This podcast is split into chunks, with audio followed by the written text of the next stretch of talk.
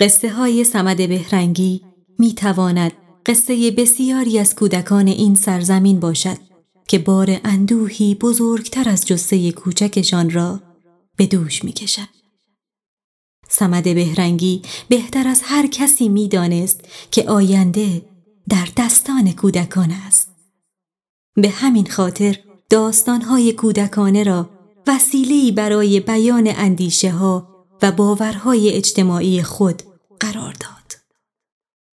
بنابراین او با گریزی به آرمان شهری مملو از محبت و زیبایی نشان داده است که هر انسان چه کودک و چه بزرگسال در آرزوی التیام زخمهای دنیا و زندگی بهتر است.